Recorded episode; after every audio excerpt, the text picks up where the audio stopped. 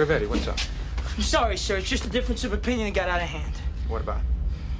It's really too silly to talk about, sir. I'd rather just forget about it. I don't give a damn about what you'd rather forget about. Why were you two fighting? Well, I said that the Kirby Silver Surfer was the only real Silver Surfer, and that the Moebius Silver Surfer was shit. And Benefield's a big Moebius fan, and uh, things got out of hand. I pushed him, he pushed me. I lost my head, sir. I'm sorry. Rivetti, you're a supervisor. You can get a commission like that. I know it, sir. Uh, you're 100% right. It's never happen again. It right? better not happen again. I see this kind of nonsense, I'm gonna write you up. You understand? Do you understand? Yes, sir. You have to set an example, even in the face of stupidity. Now, everybody that reads comic books knows that Kirby Silver Surfer is the only true Silver Surfer. Now, am I right or wrong? You're right, sir. All right, get out of here. Yes, sir. Hey everybody, this is PD from the Spinner Rack, and I've been doing some comic collecting again. This is the first time in a long time where I actually bought some comic books at the recent Comic Con. Let me move this up a little. Oh, let's move this out. So I bought a couple comic books recently, one at the con and one via since it wasn't at the con I had to go to um had to go to this new site. Uh Mer Mercari.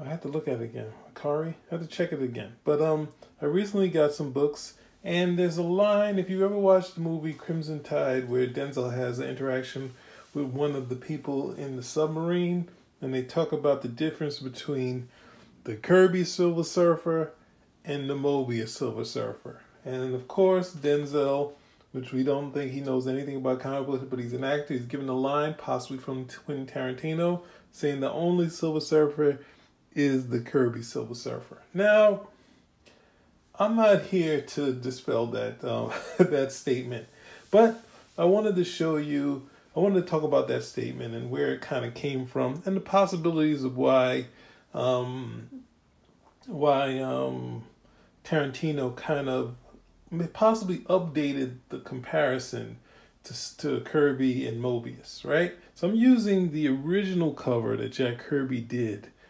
for the Silver Surfer graphic novel that he did with Stan Lee. And it was important for Kirby, as um, Mark Evanier said, that it reads by Stan Lee and Jack Kirby. That no delineation of writer or artist.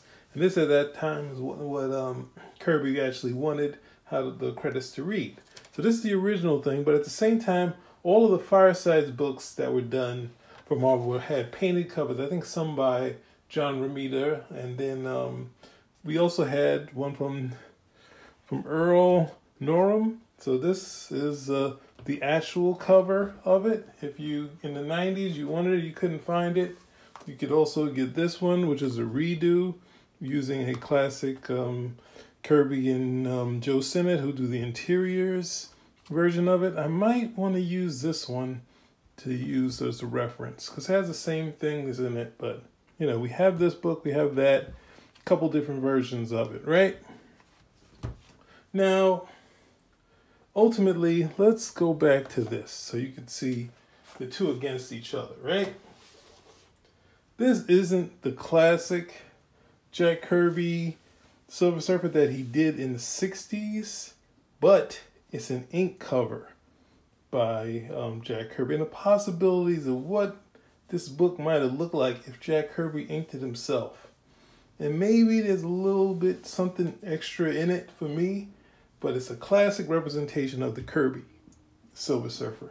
Now, Kirby didn't really have a, a rivalry with Moebius, but he did have a rivalry with John Buscema, who did the original, original uh, the original series for the Silver Surfer, and he, and I think it went up to 18 issues where Kirby did the last issue where it was the Savage Silver Surfer, which is kind of out of character, but they say that's possibly where Kirby was going to go with his arc that he was going to do in the Fantastic Four about the Surfer. But ultimately, this series, for some reason unknown to anyone, why it didn't work. Now you can point out, oh, the differences between Kirby Silver Surfer, who was origin was actually from the one he did in the comics of the Fantastic Four, which he actually had no sort of past history. His history was Galactus. and this one had a past history. So we can kind of factor in that kids like what within Fantastic Four. For some reason, this worked when every John Buscema thing sort of worked during this period. His Fantastic Four went up, his Conan went up. The only things that didn't work was the Silver Surfer and his Submariner, which he was moved. Well, he wasn't moved off the Silver Surfer, but he was moved. Well, at the end, he was moved off the Silver Surfer. The last issue, he moved off the Submariner. So this, that line would actually, but then it would be taking a shot at John Buscema. But it'd be easier to do a comparison between these two. And actually, no, it's actually hard, right? So let's use this. Ultimately, this isn't. This is Kirby well past the you know the prime period of even Kirbyism, right? This is the blocky Kirby, but it does have some great stuff in it. Stuff that I was a fan of, which I finally got to see. And then, and this start is really kind of giving you what Kirby saw as the as the Silver Surfer's birth. We see Galactus's hand. This thing was also used for a cover of the Fantastic Four, Fantastic Four tool for the birth of um, Nova. And this Silver Surfer coming, being born out of Galactus's hand, right? And some really classic shots by Kirby here. One of the hard things to do that the Silver Surfer is talking to himself, and it works perfectly if you know the Silver Surfer. But I don't, I don't, I can't really say why this wasn't. This is just a fun sort of book. It's not necessarily, it's not necessarily the most remembered graphic novel, but it's here, you know. And it's a, this is retelling of, of Fantastic Four. What does issue be? The four. 48 through 50 and it's basically it's everything sans the the Fantastic Four, like what you would do for a movie. And it kind of tells you some other tidbits that, you know, a little bit longer, the fight, and then more dramatic, Silver Surfer losing his um his powers. Now, when I saw this, this was in an interview, this video, the comic book greats, and they showed some of this stuff, and I was just like, oh, I know I got to get this thing. So when this book came out, I um, bought it right away. And then obviously years later, I got the the real version right here, right? So, so this is, you know, it's not a classic, but it is a classic, right? Has some some funky stuff in here. It has Guile, who we've never seen again, which is like um, Galactus's Desaad. And then we have Ardina, who is sort of like um, him. And we have the Silver Surfer's romance. And Kirby's employing a lot of different paneling for this graphic novel, right? He does a little bit of different stuff that he hadn't we hadn't seen him do before. Some cool stuff here, some layouts we haven't seen him do ever. So there's some things here that I wouldn't toss away, you know? Um, it's just a fun sort of book.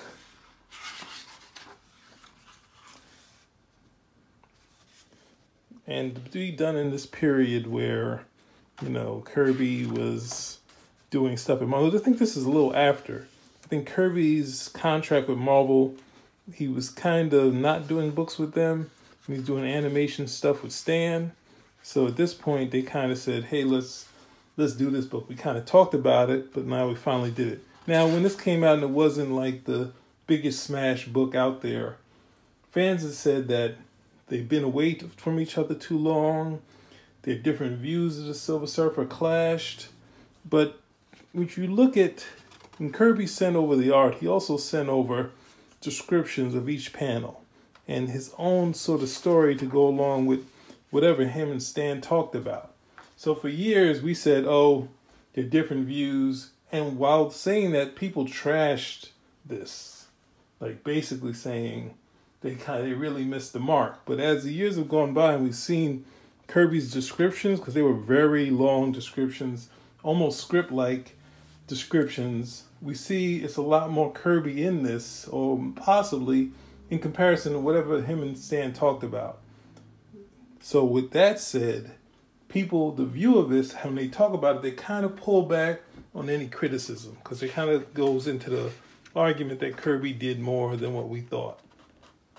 But before that, when they thought it was, you know, equal ground, it was like, ugh, their two views kind of went against each other. But you know, like look at this for this period, it's up there with anything Kirby done did in this period of the seventies. Just sort of a fun sort of thing. And um, you know, um, hinting the Silver Surfer's heartbreak again, and then um, like almost have what you see in the X Men, feared and hated.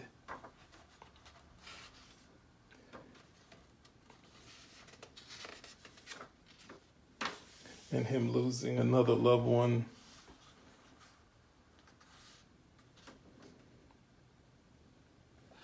And then with this loss, what will it mean to the to the surfer?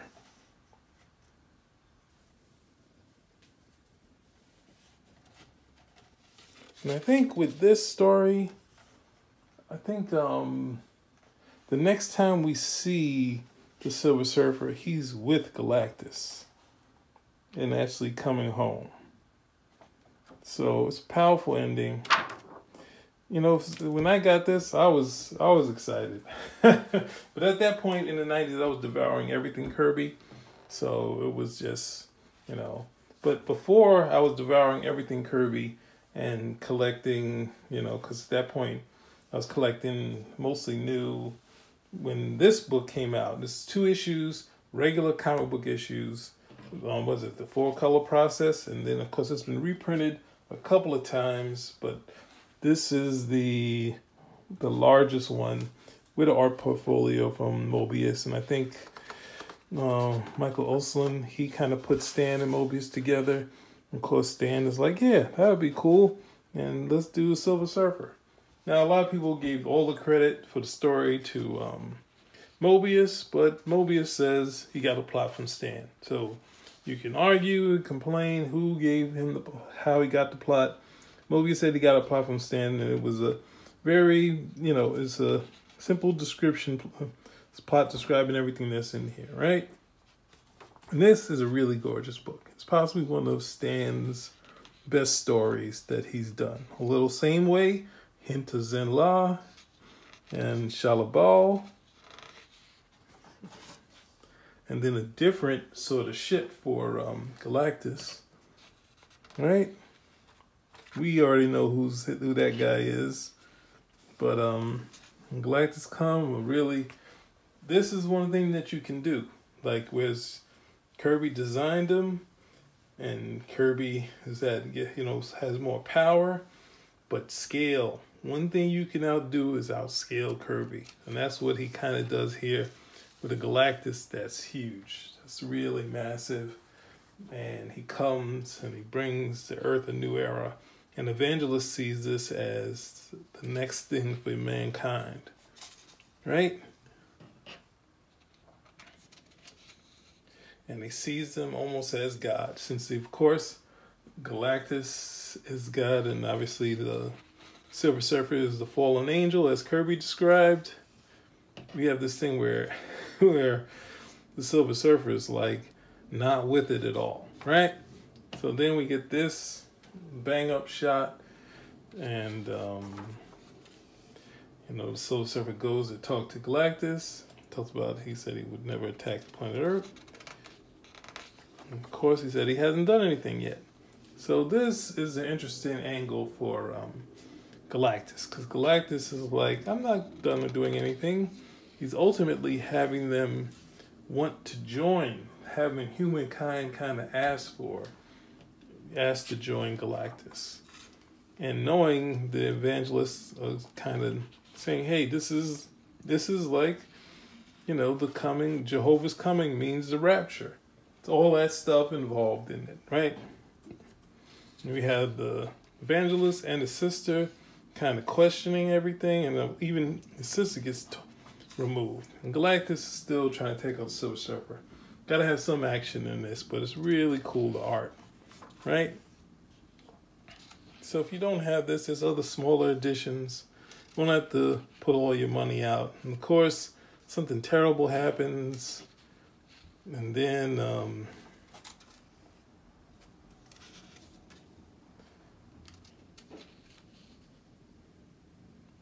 a really dark sort of thing happens. So I should leave it here. I gave you all the other ones. Goes left, but let's um let's quit here and go to the gallery. So this is the original covers. This is him talking about the making of it, some of his layouts for the story. He worked Marvel Method. Stan gave me a fairly detailed plot, about six pages. No breakdowns of dialogue, was very unusual for him, right? So that's what he told him. He told him it was a basic Stan plot. And the plot is, uh, is like this. That's how simple it is. Six pages, right? This is layouts. So Stan could do some dialogue. There you go. Some more Stan's plot. Very simple stuff there, right?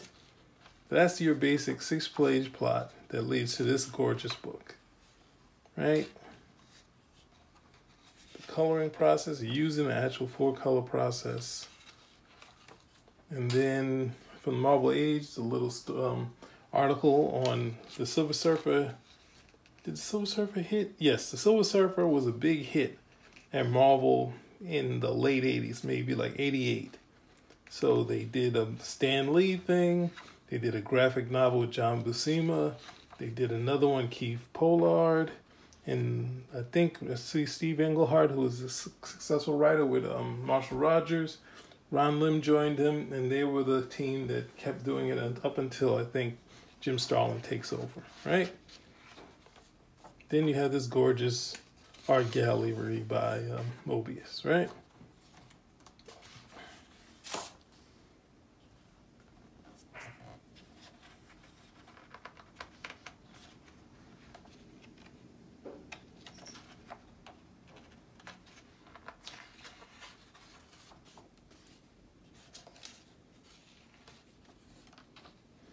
In this edition, I to see. I hope I don't have to buy another one, but this was a cool edition of this book, right? And this the end part where, after the res- resolution of the story, he goes to the UN and they're expecting some things out of the Silver Surfer, but he's not ready to oblige. Right?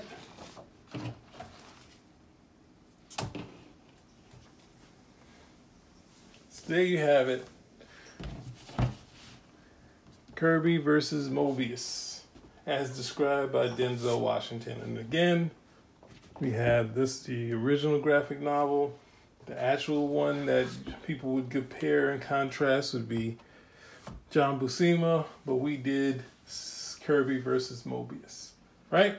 So thank you, Spinner Rack out.